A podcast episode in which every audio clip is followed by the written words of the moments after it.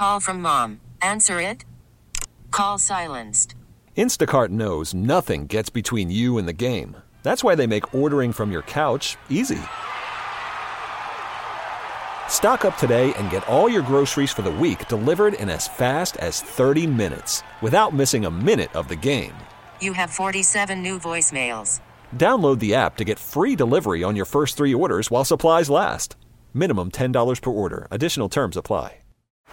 Baseball is in full swing. NBA playoffs are heating up, and your NFL team is gearing up for training camp. Listen to the latest on the teams you love here on the Audacy app. The biggest sports radio stations in the country, providing unrivaled local coverage of their teams, all in one place. Exclusive interviews with players, coaches, and team executives, streaming live and always available on demand. Stay in the know with your favorite teams right here on the Audacy app.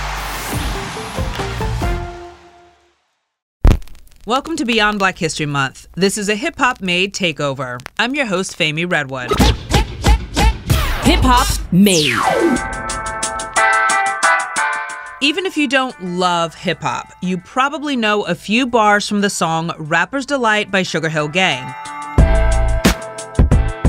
It was the first hip hop song to be put on a record and the first hip hop song to hit the Billboard charts.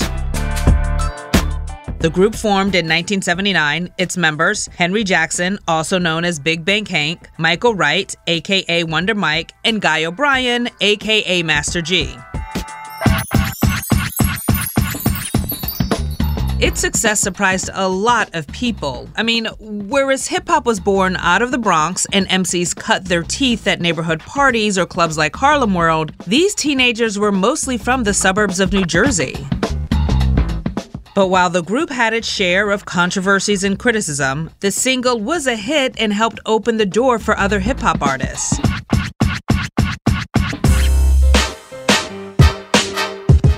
Okay, so last week we continued our story about the birth of hip hop. I spoke with Master Gee for over an hour. He had a lot to say, and it just wouldn't fit in that episode. So this week I'm bringing you our full conversation. We talk about it all how his upbringing prepared him for the group, the critiques that the band faced for years, how he feels about hip hop today, and what's next for him.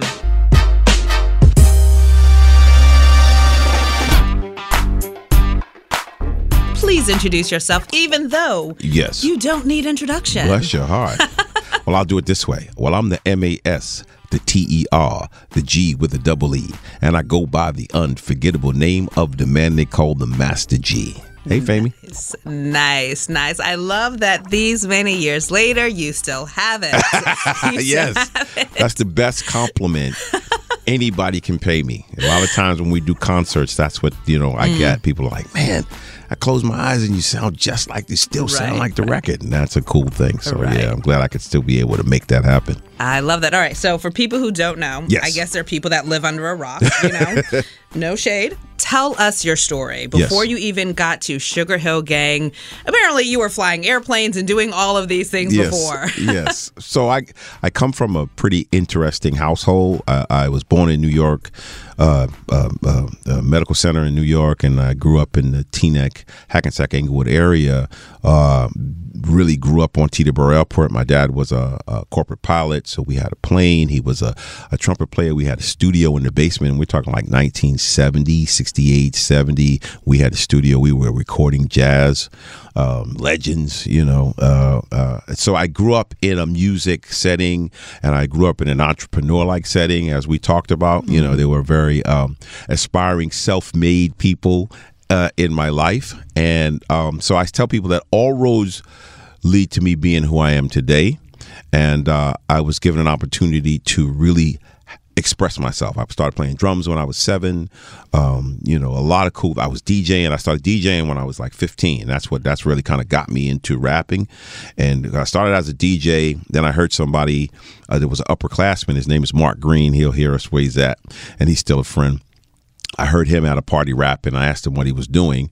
He said, I'm rapping, man. That's what they're doing over in New York, you know. And so I put that into my repertoire of DJing and rapping. And I was doing parties in Hackensack, and I started doing parties in Englewood. And then one thing led to another. And I walked in front of the pizza parlor in the summer of 79 in August and I met Sylvia Robinson, bless her heart and rest her soul. And she thought that I was cute and uh, I sounded good. And the rest is history. We went in the studio and cut that record.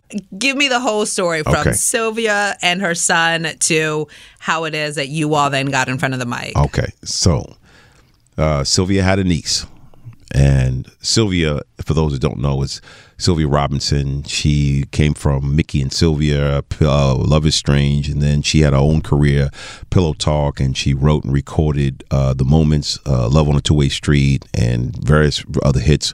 Um, she also had a, a recording facility in our town in Englewood, New Jersey. So her niece took her to a party, Harlem World. This was Harlem World back in the day. She heard, God rest his soul, Love Bug, Love Bug Starski rapping. And so she asked if that was on record. And at the time, it wasn't on record. It was only going on in the streets. So her son was around our age, so he was in the Jersey area. Taken back to Jersey, they start looking for people who can rap because she says this this needs to be on record. Um, they they they decide to you know record re-record Good Times because it was the breakbeat of the summer, so they had the music already. They were going to use one guy from a group called Sound on Sound. and The guy turned him down. In the process of that, used to was a guy in the pizza parlor who was from the Bronx, who we knew. He made pizzas, a black dude, and he rapped, and everybody knew about him. So they were looking to hear him, and in that process, I was walking down the street. My friend, who was another guy named Mark Green, believe it or not, two Mark Greens spoke to Joey, which was uh, Sylvia's son, and that's what happened. They were like, "We're looking for people who can rap," and my friend was like, "Well, if you want to hear somebody rap, you need to listen to him." So I got in the back of the car when I started rapping, and so initially we thought it was only going to be one person. So I thought I was in competition with Hank, and I was already intimidated because he was the guy from the Bronx, Right. you know, who was legitimately supposed to be the real deal. Uh, then we went up to her house. Mike came up because he knew the DJ that suggested good times. Mm-hmm. And in the evening, when it was about to end, he said, Well, you, Miss Robinson, I know you heard me on the tape. I had a cold that day. Could you listen to me? And he proceeded to just rip and tear and do his thing. And so that's what happened. She said, Rather than choose between the three of you, three is my favorite number, I'm going to put the three of you together. And then we went to the studio and cut Rappers Delight, and here we are. Back then, like you said, there were no records. No. The way people were able to hear this music was either these tapes that were Right. passed around or being at a party. Come so a when party. she approached you and said, We're going to make a record, something that hadn't been done, what did you initially think? because of my background, it didn't seem wild to me. Hmm. So it was like, okay, we're going to do a record, and I was like, okay, that's that sound cool. Now, did I think it was going to be something meteoric? No. I just thought it was going to be cool because again, I had been around that city. As, as a matter of fact, my father had done sessions at the same studio, in the same studio. I cut Rappers Delight in. Yeah. So I knew the studio because when she started explaining to where to, to me where the studio was, I was like, wait a minute, this is the L-shaped building off of Palisade Avenue. She said, yes. And I used to run through that halls. My father's OB and da da da. So she knew my dad and she remembered me as a little kid. So it wasn't odd for me to be in the studio and, and cut anything. So when I cut Rappers Delight, I really thought it was just, you know, an opportunity to be a little bit more popular in Right. Englewood, Teaneck, and Hackensack. I'd get some dates. I'd do some Not some parties. dates. Oh yeah, you know, I'm, I'm 17 years old. You know, I was a, I was an awkward kid. I mean, even though I had all these cool things going on, I was a little bit, you know, out of the out of the loop. I know? love that things have not changed. No. Whether or not it's my 17 year old nephew today. Exactly. Eh, eh, Back, in the day, no, hey. Okay. you know, we motivated by the women. I mean, come on, it's the truth. I can't. I'm still motivated today by women. Come on. Let's see, that's a whole nother podcast. Yeah, see, that's different. That's something else. Yeah. right. But yes, so you know that that was the deal. I mean, we were we were you know we were kids, and you know we were working to get it done, and that was that. I didn't think it was going to go any further than the New York metropolitan area. I really did. I thought it was going to be New York, Connecticut, New Jersey. It was going to be cool. It was going to go. I was going to go to twelfth grade because I was in junior high school excuse me, I was in the junior year of my high school. I was going to go to senior year. I was going to graduate and go into the military because I was getting out of here. Oh, wow. That was my game plan because I wasn't going to go to college. I really didn't have that, you know, mindset, but I needed to do something. Right. And because I had been around planes and we did some traveling, I was really already with that. I was like, okay, well, I'm going to, I'll enlist. Mm-hmm. And I like the Marines uniform. No, it was about some clothes. About the aesthetics, I love it. Okay. So I liked the uniform, and I was like, okay. And I thought I was a little tough too when I was a kid. So, like, I'm going to Marines. I'm going to travel. That was it. But you know, of course, it ended up very different. very different, very different. You know what's interesting? So I've interviewed a ton of people for these series, the series already, and Yes. everyone says I asked the same question: What was the first song or album that made you fall in love with hip hop? Hmm. And it is always, Rapper's delight. always, without a doubt, It's amazing. When did you realize that? Oh wait, this is more than just cutting a record and then going into the military. What was that moment, if you remember? I the record had come out. We started doing shows, and uh, we performed at Rutgers University. So we did the first two shows we did was at a place called a Paradiso in um, Newark. It was a club back in the day, Broad Street. And we did a matinee. And we did a nighttime show, and then we did a matinee. The matinee, we didn't even get through it because the, the girls were going too crazy, and like literally, we had to run off the stage, and you know that was. And then we did this concert at Rutgers University with Black Ivory. I don't know if you remember Black Ivory, but they, yeah, they were R and B group, and literally, like while I was performing, I, they were trying to like literally pull me off the stage, like grab my the laces of my shoes and the bodyguards. That's kind of at that moment I was like, wait a minute, this is this is kind of like what I had seen, like the Jackson Five, because you know I grew up in that era. So you know the Jackson Five, there was a group called the Sylvers. There was uh you know Earth, Wind and Fire, uh, Commodores. Those were all the groups that I grew up looking at and listening to. So I knew about how you know R and B groups were perceived, and you know Soul Train. Everybody saw you know, and um that night I said, wait a minute, I'm getting the same kind of response and the reactions that I saw these other groups. And, and it was like, hmm, yeah, this might be something here. And uh, it was. What do you think it was? Like, what was that something? Like, was it because this was the first one on an album, or do you think it was something bigger than that, more special than that? And that's not to trash anyone else who was creating music at the time, but what do you think it was that made it more special at that moment? It was the perfect combination. I mean, the, the music was phenomenal. It was the breakbeat of the summer. That was first of all. The voice qualities, Hank's amazing voice, Mike's incredible voice. You know, I got a pretty good voice myself. Um, the the content, you know, Mike's talking about what you hear is not a test, and we're rapping to the beat. You know, uh, Hank, you know, uh, you know, uh, Superman, and that whole thing. And I'm, you know, I'm plead my case to the female population of the world. Um, I had to make sure I put that in there. Uh, and you had the the the um the cosmetic aspect of it. You know, I was a teenager, so you know you had that. Mike was a little bit older. We were in our twenties. It was it was just everything was the right, and it, the timing was perfect for it because it had already it was already a movement going on in the street. So we had just what was going on in the street. We just took it and put it on a form where everybody had access to it. You didn't now. You didn't have to go to the Bronx, or you didn't have to be at the you know rooftop or whatever the case may be. You could now turn your radio on and get it. So that helped. uh, outside of performances, um, so I think like often with hip hop culture, right? There is the music that people who are into hip hop truly like the true fans, right? They enjoy, and then there are the other people like kind of fans, da da da. But did you ever hear your music played at one of the neighborhood parties, at a jam with like true hip hop fans? And if so, what did that feel like? How did the crowd react, and what did it feel like? So the thing you have to understand about us is that we went from being DJs and rappers to literally R&B stars. So from me doing basement parties for 50 bucks and dance halls for $100, I was now on tour with the with the uh, uh, um, uh, what's the Funkadelic. Um, I was doing shows all over the United States. We had, you know, now we were doing Soul Train. We so it, I, I was kind of removed from the scene. So if my music was being played somewhere, it, I'm sure that it was. Right, But right, I was, you know, it, it- we we were like literally went from, you know, a kid in the neighborhood to, you know, the hottest thing in the country.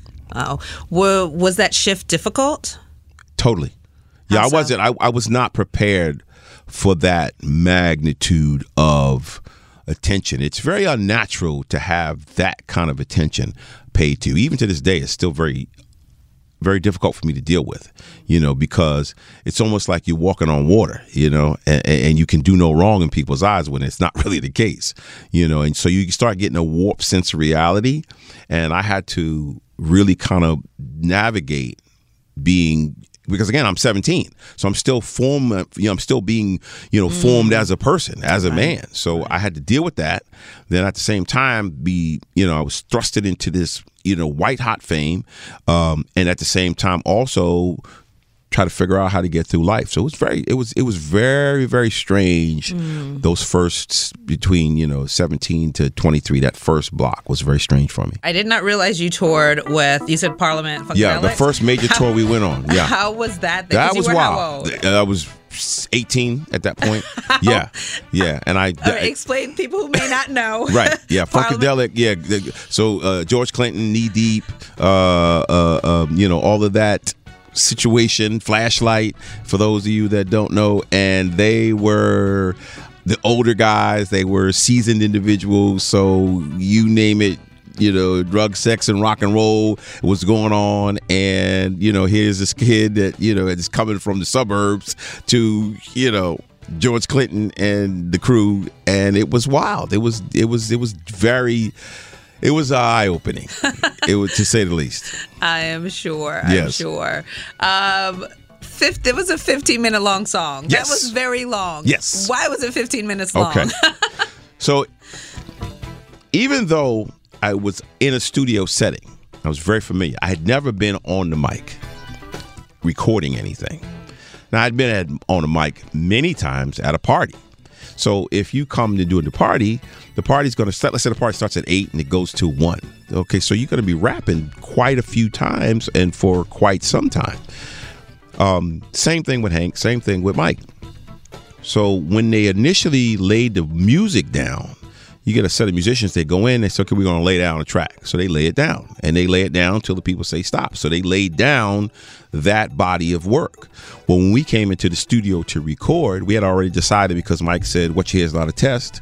Uh, he's going to go first, and then it was called, it's called a mic pass. So if I say one, two, three, four, come on, Fame, get on the floor, that means that I'm going to stop rapping and you're going to start rapping. That's called a pass. Okay, so we decided that Mike would go first, Hank would go second, I would go third. Okay, so the music starts. Mike does his thing. He passes to Hank. Hank passes it to me. The music's still playing, so I passed it back to Mike. Mike passed it to Hank. Hank passed it back to me. The music's still playing. I passed it back to Mike. Mike passed it to Hank. Hank passed it to me, and we went. And the only reason why we stopped is because the music stopped. But had so if the music was 30 minutes, we would have kept going because nobody in the control room. That was the other thing. The ex, the experts or the people that knew what would knew what was going on, they didn't tell us to stop. So because nobody told us to stop, we just assumed that this was the way it was supposed to be. Now, of course, afterwards we realized that you know songs on 15 minutes long. So now we started, you know, we started getting the knowledge of writing songs and you know hook verse and that kind of thing. But that initial recording was three guys that had never done it before in a room full of people who were supposed to know what's happening that I guess they just let it happen. It just I guess because it, it was sounded so good they let it go. Oh wow, yeah. It was when I was younger. My mom would play it. I always wondered why is this song going for so long. I enjoyed it, Right. uh, but I always wondered why is this song going so long. Do you know what's interesting about this song? It does not matter your age or generation. Again, from my 17 year old niece or nephew to my dad who is 67 or 77. Oh no, he's 77. Everybody knows the song. It's an amazing perfect storm. This is the best thing that could ever happen to an artist. This record will keep us in beautiful clothes and wonderful lifestyle for quite some time and it'll go it's just one of those things. You know, there are certain songs that are just, you know, that song. I Right. mean, like an Earth, Wind, and Fire Earth, Wind, song. and Uh, right? You see what I mean? Right? Yeah. Shining Star. It doesn't matter. Does not matter now. You know, ain't no stopping us now. It doesn't Right. matter. Right. You know, uh, Billie Jean. It doesn't matter. Rapper's Delight. It doesn't matter. You know, Right. it, it, it's it's the perfect storm. You know, when when all the articles and all the elements add up, it never it, and it's captured. See, this is the thing about a recording. like we're recording now. This content is being captured. That's what happens. That's what happened with Rappers Delight. You caught that 15, we caught that 15 minutes on that recording. And it's there. So that's genuine. Nothing in that is is is is is phony. Nothing in it. It's all there. And so that continues to translate every time you play it. And then the other thing is the connection that people have to the music. If you're not a person that grew up with it, you're a person that saw it or heard it in a co- commercial, or you saw it or heard it in a TV show, or somebody told you about it, or you went to one of our concerts, or you saw a document. It's, there's just so many different uh, avenues that go that run to Rappers Delight, and that's why it's still a, major, major. And like you said, I mean, I tour regularly. I mean, I'm on the road more than I'm at home. Right. You know, and there's never been a time that I that you know we hit the song and it didn't work. Mm. I mean, the show could be the worst show in the world. Right. There's two records that I know I'm gonna get them: Apache and Rappers Delight. I already know. It doesn't matter. And I'm not saying our shows aren't bad. Our shows are generally great, but I, I'm I'm a really you know I'm a hard person on myself, so I might say like we did the show in. Um, in a city, I'm not going to say the city, but I didn't really think we were really getting them. You know, I was like, ah, you know, because it's really important for me because that's the best time of the day. I said, it's okay though. I got the I got the bangers coming up, and then sure enough, boom, boom, and then you know, oh my god. So yeah, We have to talk about some of the controversies. yes, though. of course, it's cool. First off, Yes. y'all were the first, or rather, Rappers Delight was the first song to deal with a sample lawsuit. Okay, so it wasn't a sample lawsuit. Oh, it wasn't a sample. no, What was it? There was no such thing as sampling in 1979. Well, that's what I was going to say. I didn't think so. What was it? And then I guess that's it. it. Did it not cross anyone's mind because that didn't exist yet? So it was re-recorded. Mm. So all of that is original recording of the original song. Okay. The problem is they didn't do the proper uh, work as far as the rights were concerned with Nile Rodgers and Bernard Edwards. That's what the problem was. That wasn't our, on our end because again we were young and didn't have any idea what was going on on that end. That was between what happened with the Robinsons, Nile Rodgers, Bernard Edwards, and that situation. Unfortunately, you know, it didn't turn out uh, like it should have. But over time, it's it's been worked out. It's it's a lot better than it was. Okay. Yes. Do you all have? What does that look like today? Do you have to pay them a certain amount of money? No, so so time, so there are there are revenue streams Okay. that are going in different directions. But again, fortunately, once we were able to try to work some things out, a lot of those revenue streams have kind of reverted to us as well. But yes, though the the, the parties that you know should get what they get, they get what they get. But initially, it was a little bit hairy. right? I'm Uh, sure. they were they were thinking about it. they were trying to get it all at first. Uh, oof, oof. Yeah. That would have been rough. Yeah, So then, since that, I understand that at that time, you know, we're talking about 79. Mm-hmm. Yes. A lot of these conversations weren't happening yet, specifically sampling. We talk about sampling all the time. Right. You name a hip hop song, it's been Right. sampled, Oh, or it's a definitely. sample from something. But after that, were there any other protocols in the industry, any changes in the industry where this was now a bigger concern? Because even some of the, the records that DJs were spinning, DJs weren't spinning hip hop records. No. They were spinning Yes. Aerosmith, Yes. uh, whatever they got their hands Exactly. on. So since when that initially came out, did that affect any long lasting changes afterwards in terms of making this stuff a bit more clear? Well, from that point, then because the sampling really still did not happen till uh, several years after. Got it. Initially, we were still re-recording Got breaks. it. So whatever break, like Apache is a break. It's from a song called Bongo Rock. Okay, Right. Exactly. It's so what happens is we went into the studio. They said, okay, well, what else do you guys have? Uh, the first thing that we did was a song called Eighth Wonder. And that was a, a, a break from a song called uh, Seventh Wonder. It was Daisy Lady. That was uh, uh, the that part that bam, bam, bam. so took it in, said this is the break that we use. Musicians got with it, arranged it. Now again, we're now in songwriting. So okay, we need we need a verse so that you can rap on, and we need the hook. So it became that kind of situation. So all the roads started working out. You know, mm, call the people, make the make the make the necessary agreements, et cetera, et cetera. Moving on. So yeah, and then sampling came. So for a long time, the sample situation went without being properly done. You know, as a, we talked about, you know, people know about the James Brown situation. You know, a lot of Right. the stuff was sampled, and uh, Maze, uh, there, a lot of Right. the things, Frankie Beverly stuff was sampled. But eventually, what started happening is the law caught up with the process, Mm. and then same thing. You know, everybody gets in the party. This is what's happening. Right. This is what goes down. Publishing, etc. And then from that point on, now you see, you know, every record that is that that's sampled, you see that those writers share in that composition moving forward. Another controversy. It came out later that some of the lyrics were li- written by Grandmaster Caz. Yes. Tell me, did you all know about that? Tell me, give me some insight there. So again, you have to understand. I'm 17 years old. Um, my life was in. I tell people, I'm, I was a suburb kid. You know what I mean? Uh, uh, my grandparents, my dad's folks lived in Mount Vernon. They had a three family house. My grandmother lived in Bed Stuy. She had one of those beautiful basement apartments on, you know, a very nice street in Brooklyn, Bed Stuy. So yeah, I went back and forth across the George Washington Bridge, but I wasn't hanging out at clubs. I didn't go to the parties. I didn't. So I, I so we didn't know. And Mike Bass thing, same thing. He came from you know D.C. He grew up in Newark, went to D.C. He was a suburb kid. You know, we were in Jersey. We didn't know what was going on in the Bronx. The only thing that we knew about, the only person that was tangible to us was Hank. And so he came over with the story is his story was I'm rapping, I'm a rapper, and I rap in, you know, the Bronx. So we took it as law.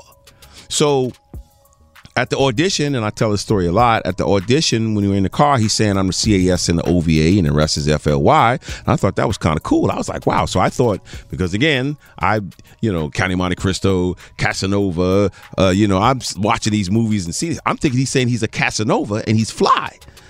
I, I, I didn't know that was a person's name. So then we get to the studio because he said the same raps everywhere, all the way up to including that session.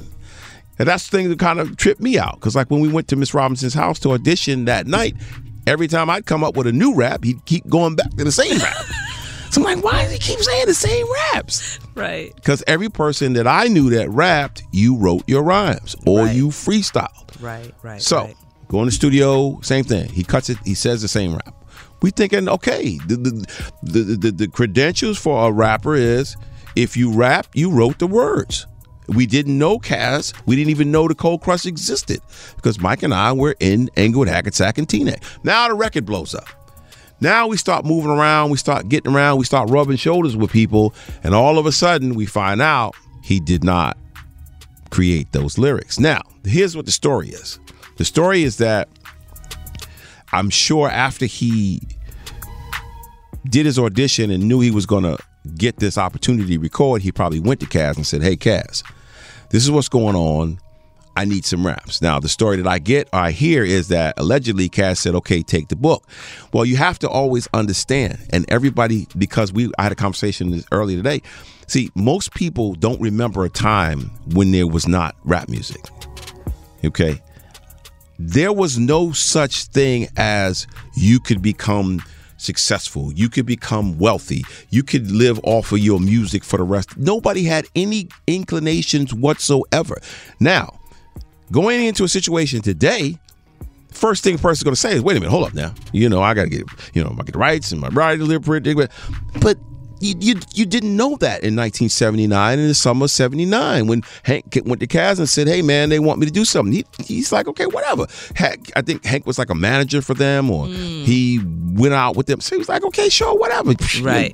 What's going to happen? So that's the thing too. Yes, he didn't go about it the right way, but in the same breath, nobody knew it was going to be what it's become. right, right, right. So you know that's the thing. You know, I, and and then and then the other thing that I want to get across to everybody is that Mike wrote every lyric that he ever said. I wrote every lyric that I've that I've ever said. Uh, and and and and so sometimes people they want to group us in. They say, "Well, all of it it's fake. They're, they're they're not real rappers." I was rapping in Englewood. I was rapping in Hackensack. I was writing raps.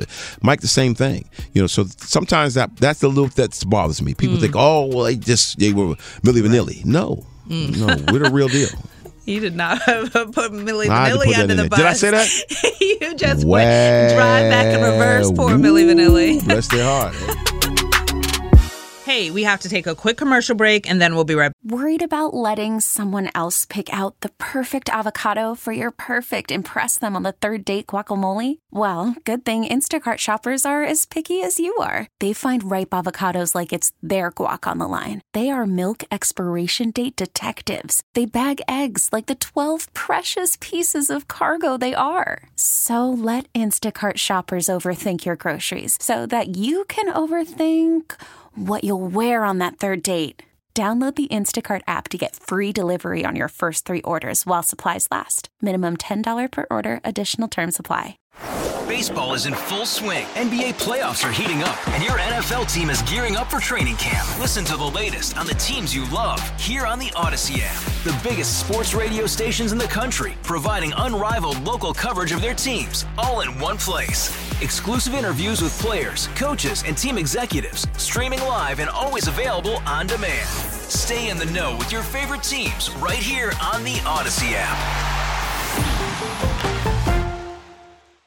Back. See? Super quick. Here's the rest of our conversation.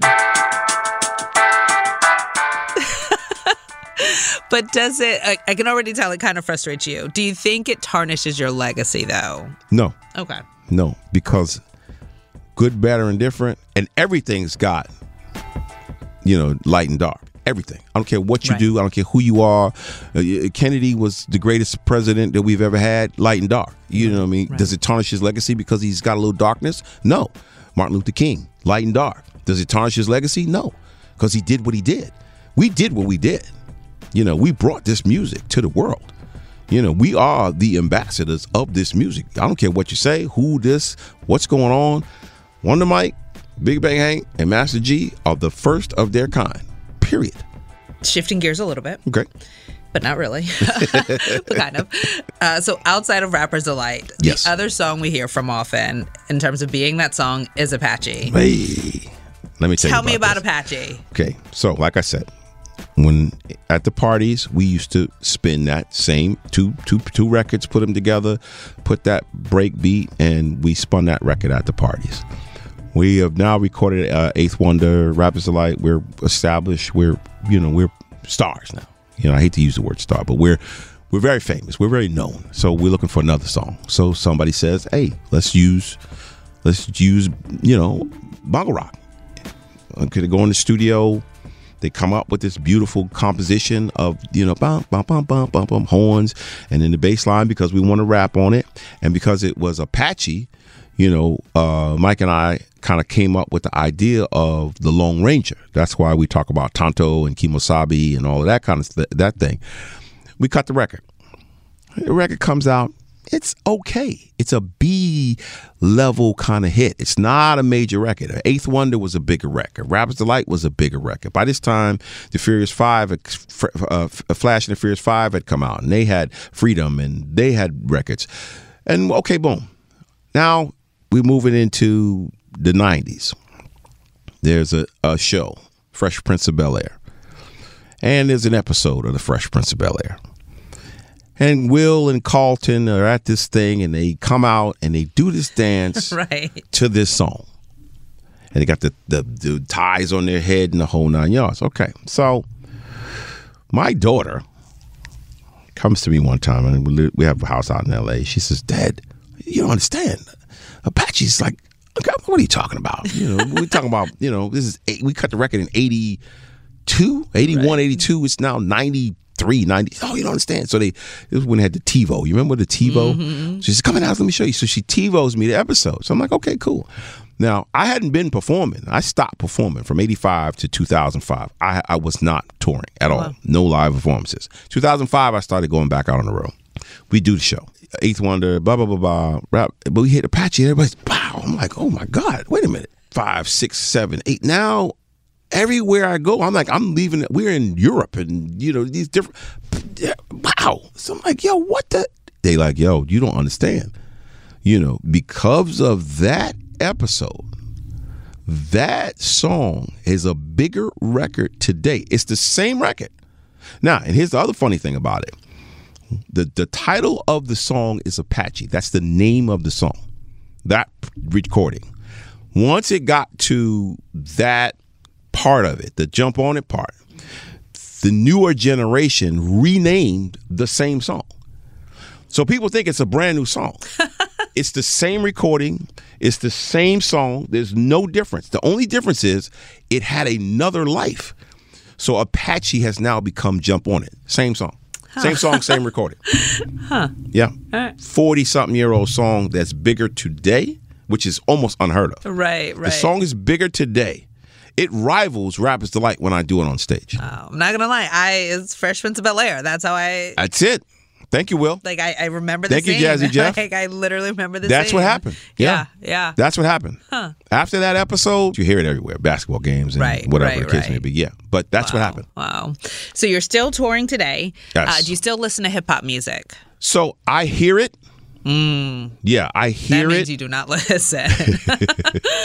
Not because I don't appreciate it. Let me say that.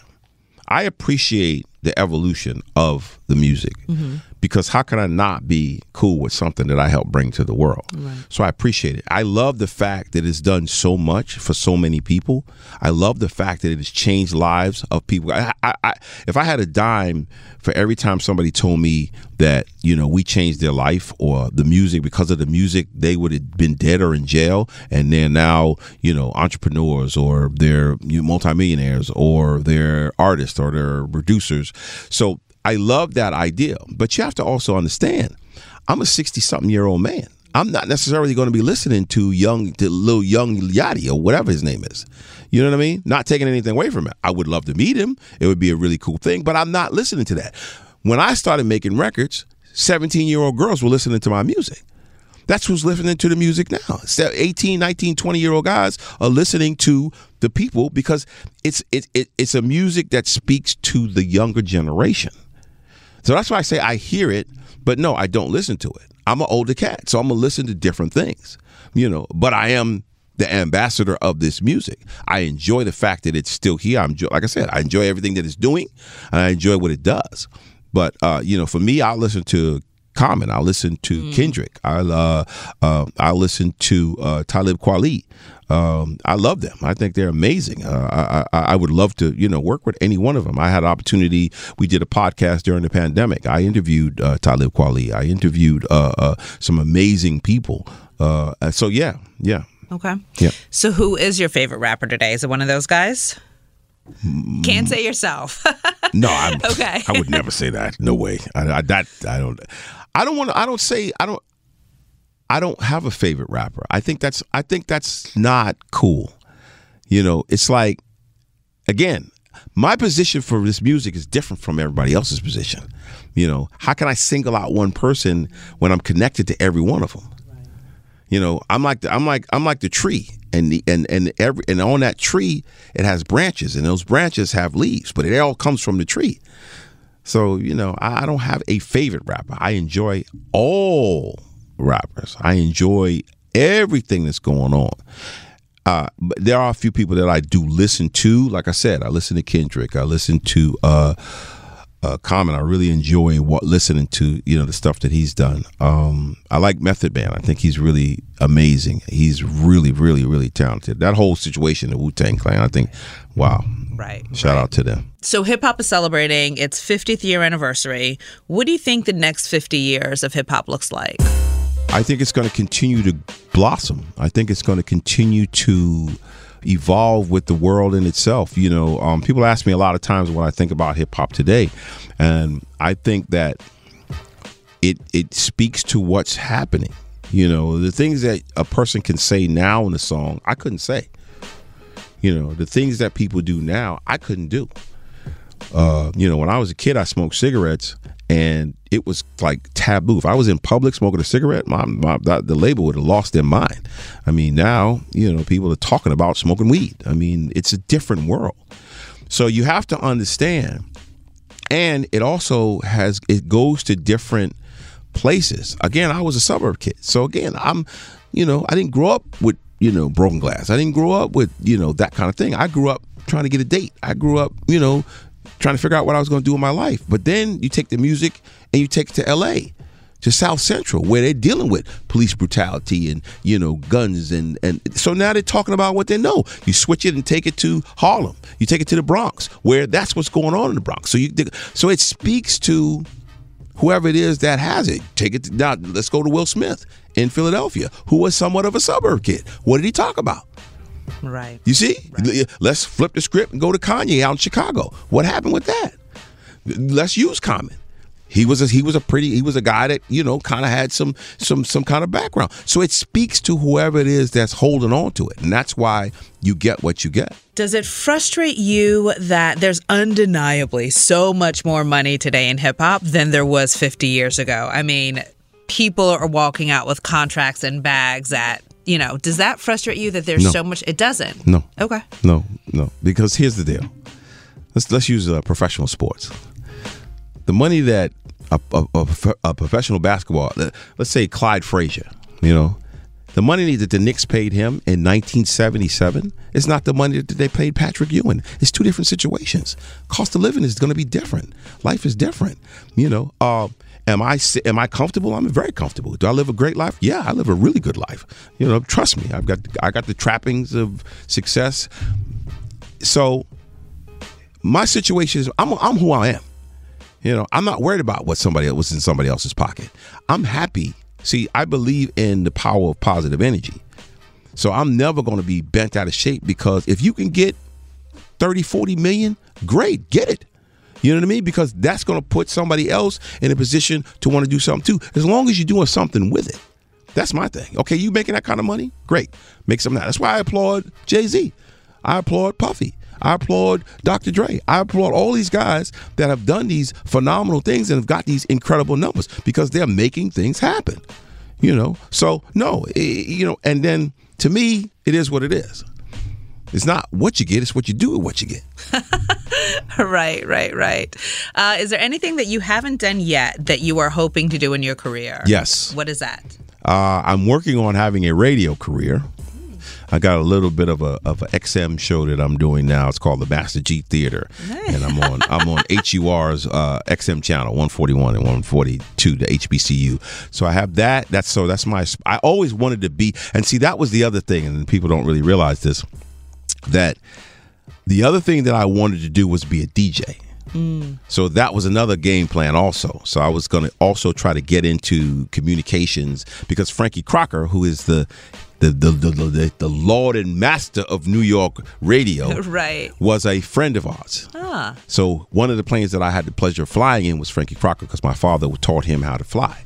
So I wanted to be Frankie Crocker. So I've always wanted to be, you know, at a radio station and have a job like a lot of my peers. You know, Chubb's got a thing and Right, right. they got the thing going on. They rock the bells and e- Right. everybody's got their thing. And again, a, a shout out to them. So that's something I really look forward to. And then uh, I've dabbled in film and television. I've done some commercials. I've done some some acting, and so I, I would like to make that happen before uh, you know I decide to sit down. Yes. When are you going to sit down? I don't know. I, I, as long as it keeps on feeling this great, I don't know. I, I can't say because I'm having the time of my life. That's fantastic. Yeah.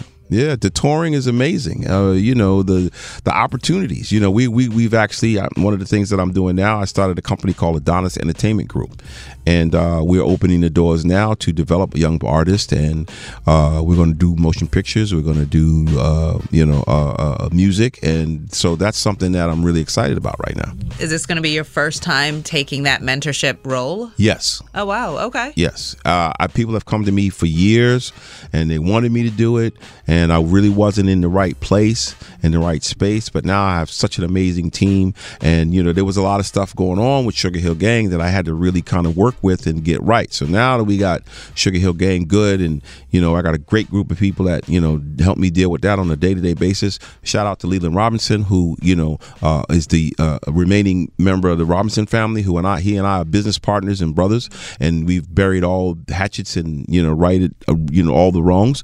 And that situation, shout out to all my guys over there, Hen Dogg and T Dynasty and all those cats that helped me with Sugarhill Gang. And so it's given me that freedom and it's given me that mind space to be able to now receive and accept new talent development and and moving in that direction. So that's what Adonis Entertainment is all about. So this question's got maybe harder for you to answer than some of the other folks I've Mm. interviewed. But one know. question I ask everyone is what was that record that made them fall in love with hip hop? You didn't have that record. Right. So what was it though that made you fall in love with hip hop? I was already in love with it before I started making records because I was doing it.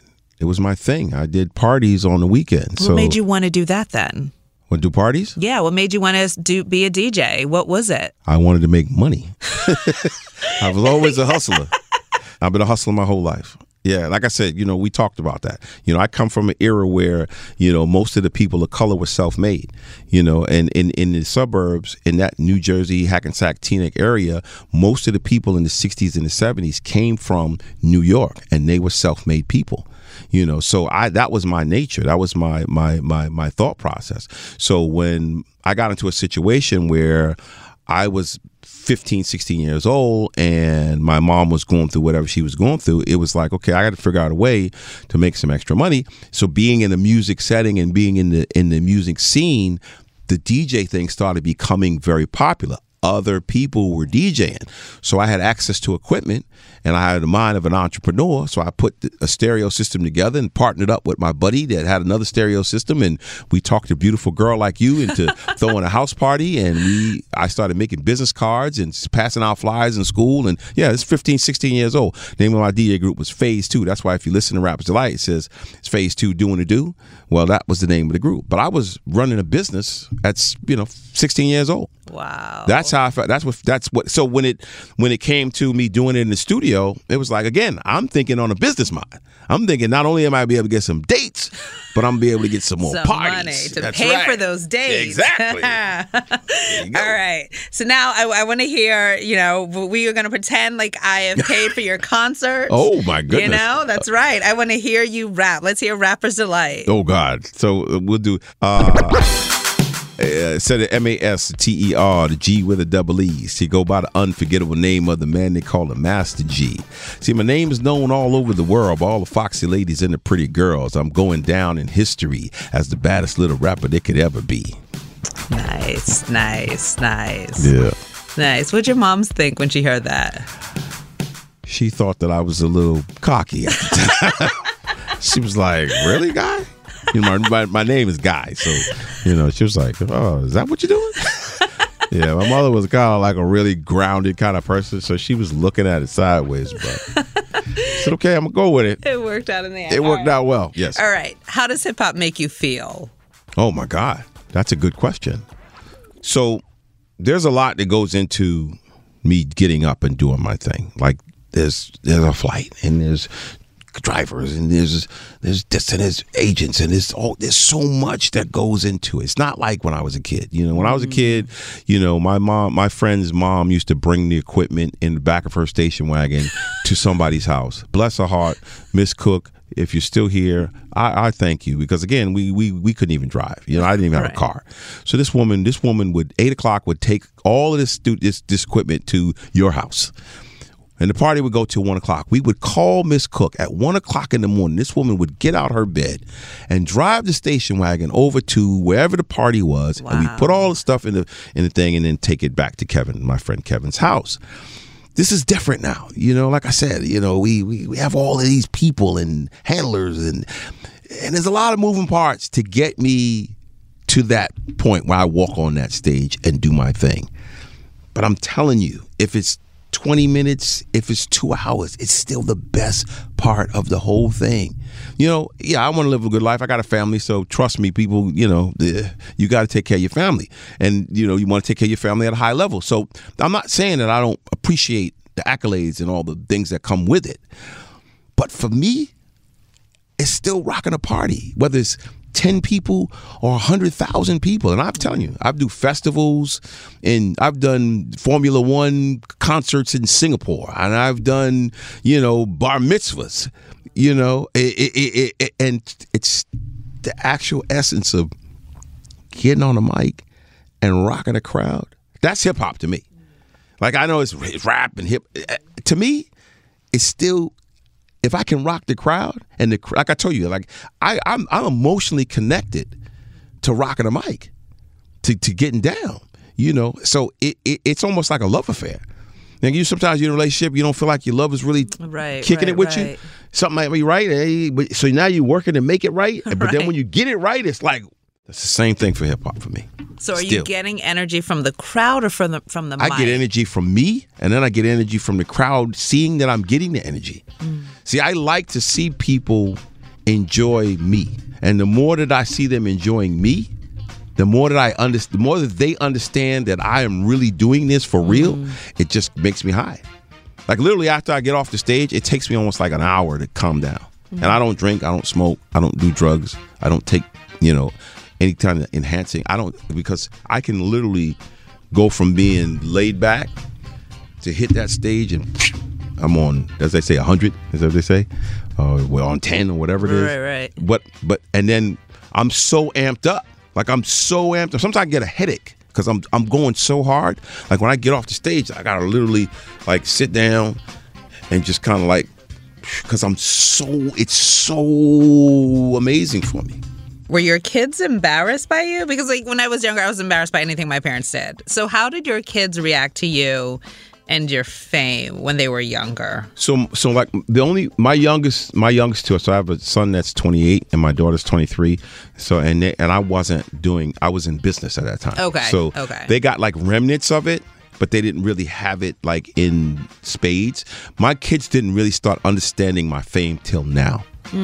Yeah. So when they were younger, it was different. Even my oldest son, he's 40, but he didn't really start. They didn't really get it, you know, because again, I don't. I didn't move like that. You know, and I didn't. I don't. I'm not the typical celebrity. and Right, right, I, I, I, never really move like. I don't even move like that right now. Right. Um, like going to the game is a big deal for me. You know, like like I'm going to be with the, the who's who's. I'm, I'm tripping. You know, I'm like, wow, they, they want me to come to the game. Are you gonna be hanging out with Spike Lee? I don't know. I'm like, wow. I'm like, what up? Give it back. So it didn't happen till later okay, uh, because that's when people started talking about, you know, right. Sugarhill Gang and this and that. And like I said, Will Smith, my daughter. Right. And it was really like their their friends' parents. Mm. They kind of were like, do you understand who your dad is? I'm like, that's my friend's mom wants to meet you, and my friend's dad thinks you're like, then I don't understand. You know, like But when I told my mom I was interviewing you, that is what impressed her. see, Nothing See? else in my like, that right there, like insane. That's what impressed her. Yeah. Moms, they'll be like, Master Gee, oh, wait a minute. He was my favorite. Seriously. I In fact. I was supposed to call my mom to get questions from her that she'd want me to ask. I was like, I'm not doing that. I don't have time to do a Sandra Roa today. We're going to put that to the side. So It's all good. Tell your mother I said hi. I shall. oh my! You were trying to get me divorced from my mom, and I did a FaceTime, and she was not ready, and she saw Yeah, you. yeah, yeah. No, not no, Not to mention, my mom would start swooning, and then my dad would be like, whoa, yeah, I don't whoa, want. Yeah, yeah. We don't want to do know, that. Yeah, I've had that. him I had to deal with that all my life. Yeah, so no, yeah. no. I'm, I'm like, yo, peeps, we're good. Yeah, Trust yeah. me. Do you have a favorite moment in hip hop history? wow, that's a heavy question. Yeah, when it started being recognized on the on the uh, platforms, you know, because you know we had the hottest record in the world, and they didn't give us the time of day. Nobody, no new artist, no Grammy single, best single. We got none of that. So, like now, you know, they're getting ready to do this big thing, and you know, the whole nine yards out there. We actually my my um my label mates out there, uh, Grandmaster Melle Mel and uh, Flash and. um Scorpio and shout out to the Ethiopian King, uh, the guy that performs with us. They're doing it now. So yeah, those those those are moments that let me know that you know it's getting in the right places. And then you know, there's so many moments. You know, uh, you know, uh, uh, Puffy. You know, whatever he's calling himself now. I don't want to disrespect him, but I mean to be a party promoter Right. to you know Bad Boy Entertainment, what they've done. Uh, Death Row. I mean, uh, Dre, uh, Snoop. Uh, there's so many hip hop moments. Come on, there's, there's no one moment that I'm proud of. I'm proud of all of the achievements that everybody's doing because it just only makes it better for the people that's coming behind it. Right. Right. Uh, what does hip hop mean to you? Life, love, the pursuit of happiness. You know, yeah. Money, Sure. Money. money. A quick story that people may not know that you want to share. Wow. Uh, that I I was completely against my whole existence as Master Gee of the Sugarhill Gang from 1985 to 2005. You couldn't talk to me about it. You couldn't play my music around me. Uh, I didn't want to hear it. I didn't want to know it. I didn't want to see it. I was going through a really tough time being uh, Master Gee, and that even to this day, it's still very difficult to be the celebrity part of being Master Gee. Like, you know, I'm a very low key person. Um, I live in, you know, the Virginia area. I play golf and work out, and you know, I keep a really low profile. I don't, I don't want to be a. I'm not in, you know, all the, to play. I'm just not my way. So, th- I think that's the thing that I think people don't really know that I did. I think people should understand. Like for me, it's it's all about the work. It's all about the work. It, the other stuff is all just a byproduct of when you're an artist and you're a, a successful artist or actor or writer, whatever it is, the byproduct is the notoriety. You know, one of the people that I think is did an amazing job was uh, Daft Punk. You know, and they had the helmets, right? So they can walk around, Right. and this the music is hugely successful. I that was a brilliant idea because they they know they know what it's like, and and and. I, to a certain degree, know what that's like. Like, I can walk down the street and a person won't say two words to me, but then I might, you know, turn the corner and somebody be like, "Oh snap, gee, what's up?" You know, or I can walk down the street or walk around for six months or walk around and then walk into a venue and then everybody gets nervous and starts acting weird and why mm. yeah because now it's officially I call it being famous. It's like now I mm. got to be famous. Like when I leave my house, I'll be like, okay, I got to go be famous. You know, mm. uh, it, it's it's a whole. So that's that's something that I, I I think people don't know that I have to I wrestle with it even to this day. Wow. What made you then, if you were feeling like this, where you wanted nothing to do with your music being Master Gee from 05 to, I think you said 2005. to so, so from 85 to 85 2005. to 05. What was it then that made you decide to embrace the Master Gee within you? In 2005? Yeah. Michael Wright, Wonder Mike. So Wonder Mike and I have been friends since we were initially put in this group together. He is my best friend in the world. I tell people Mike is my longest relationship. and so when I was in business and doing my own thing, we always had a thing that no matter what would happen, once he stepped away from the existing situation, that whatever he wanted to do, I would do, and that's what happened. In 2005, he called me up and he was like, "Look, man, I'm not dealing with the label anymore. There's some people that are interested in doing something, but they won't do it unless you're involved." And that's what made me initially go into it. And it, it still took me from 2005 it took till now to really start being comfortable with being you know the celebrity fame master gee that's why you know i'm, I'm willing to do the one, one of the reasons why i'm moving into doing adonis and why i'm taking these interviews because for a long time i didn't want to do interviews i didn't want to i still was very very very shut off i come in i'm doing i'm gonna do the show Right. but i'm not doing all the other stuff Right, right, right. Uh, you can see me on stage and, but that was it. i'm off the stage in the car and i'm gone yeah Wow. Well, welcome back. We are so glad that you're here. I'm glad to be here. I'm having the time of my life. All right.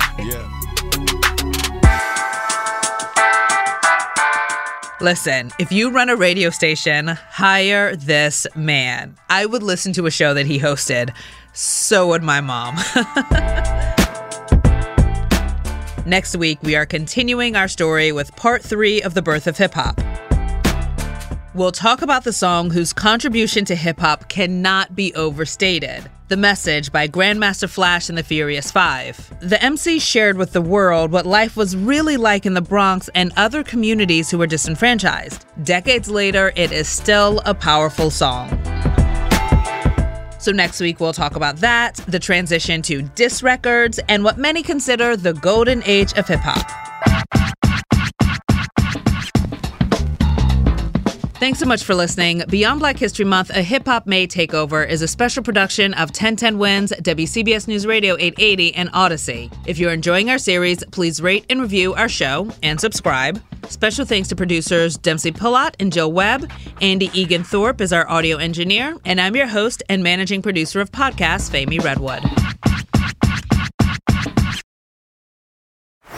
Baseball is in full swing. NBA playoffs are heating up, and your NFL team is gearing up for training camp. Listen to the latest on the teams you love here on the Audacy app. The biggest sports radio stations in the country, providing unrivaled local coverage of their teams, all in one place.